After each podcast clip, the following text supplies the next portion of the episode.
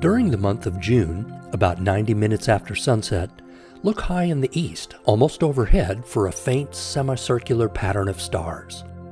This is the constellation of Corona Borealis, the northern crown.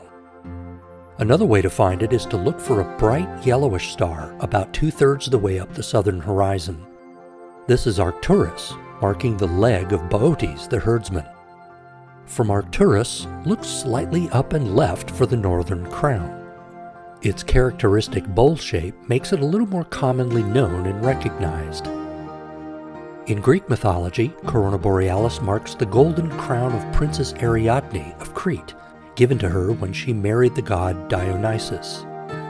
The crown is said to have been made by Hephaestus, the god of fire, and was studded with jewels from India. This could explain why the brightest star in the constellation is sometimes called Gemma, the Latin name for jewel. At a distance of 75 light years, Gemma is an eclipsing binary star. This is when its companion star regularly crosses in front of the other from our line of sight. As such, Gemma dims very slightly every 17.3 days. The bowl shape of Corona Borealis represented different things to different cultures.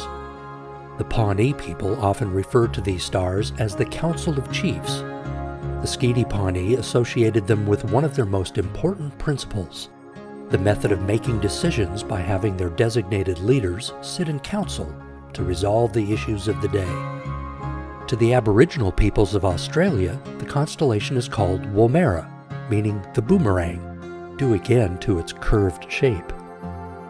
With the Delta College Planetarium in Bay City, I'm Mike Murray.